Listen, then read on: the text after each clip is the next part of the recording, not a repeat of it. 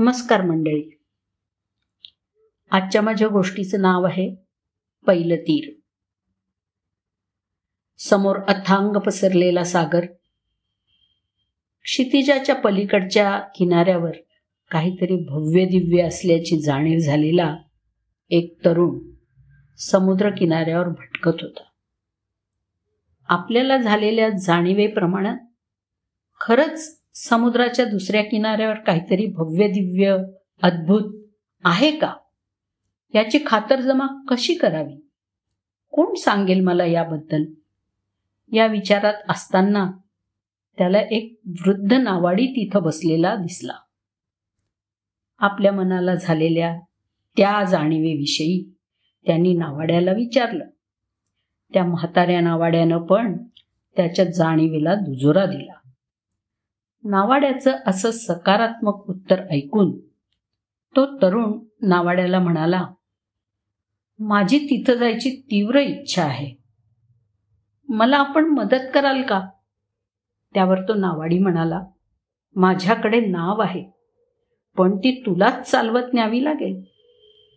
त्या वृद्ध नावाड्यांनी लांब खुंट्याला बांधून ठेवलेल्या एका छोट्याशा नावेकडे बोट केलं आणि त्याला प्रवासासंबंधीच्या सगळ्या गोष्टी नीट समजावून सांगितल्या. त्यातली एकही गोष्ट विसरायची नाही अशी समज पण दिली. शेवटी म्हणाला की मुला प्रवासामध्ये अगदीच अघटित काही जर घडलंच तर माझ्या नावाने जोराने हाका मार. असं सगळं सांगून त्या वृद्ध नावाड्यानं त्याला शुभेच्छा दिल्या. कधी एकदा त्या पैल तीरावर जाऊन पोचतो आणि तिथलं ऐश्वर उपभोगतो. असं त्या तरुणाला झालं होतं. ह्या तीव्र इच्छेपोटी तो तरुण लगबगीने त्या नावेमध्ये जाऊन बसला. दुसरा कोणताही विचार न करता लगेच झपाझपा वल्ली मारायला सुरुवात देखील केली. लक्ष फक्त उसळणाऱ्या लाटांवर आणि पैल तीरावर.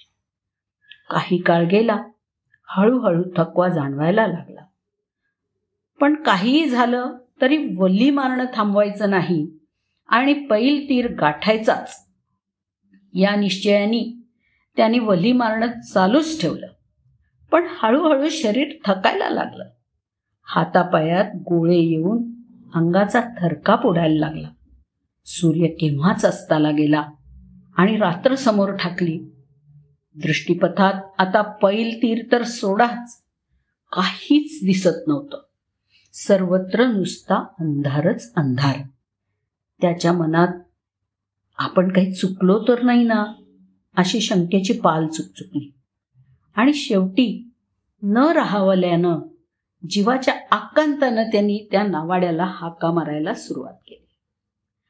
अरे काय झालं बेटा? असं त्या वृद्ध नावाड्याचे प्रेमळ शब्द त्या तरुणाच्या कानावर पडले. आश्चर्याने त्यांनी मागे वळून पाहिलं.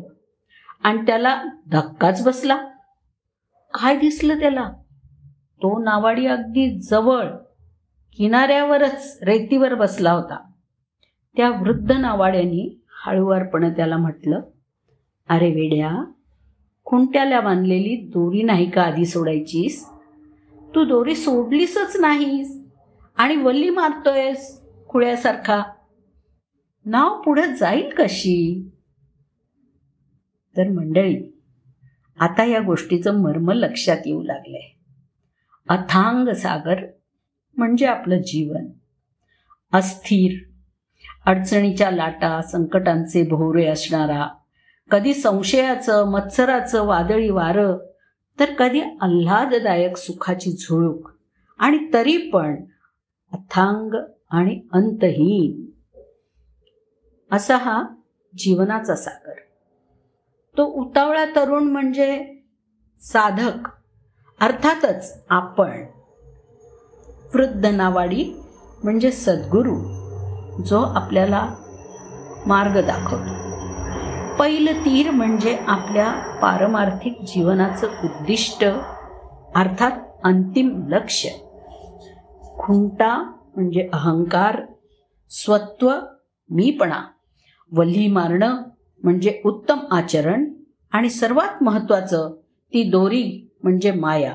ही मायेची जीर्ण दोरी जोपर्यंत आपण अहमच्या खुंट्यापासून सोडून निष्ठेने आणि विश्वासाने सद्गुरूंच्या इच्छेनुसार आचरण करत नाही नामस्मरण करत नाही तोपर्यंत आपल्या मनाच्या अवस्थेची नाव आपल्या उद्दिष्टाप्रत पोचणं कठीण आहे. नमस्कार.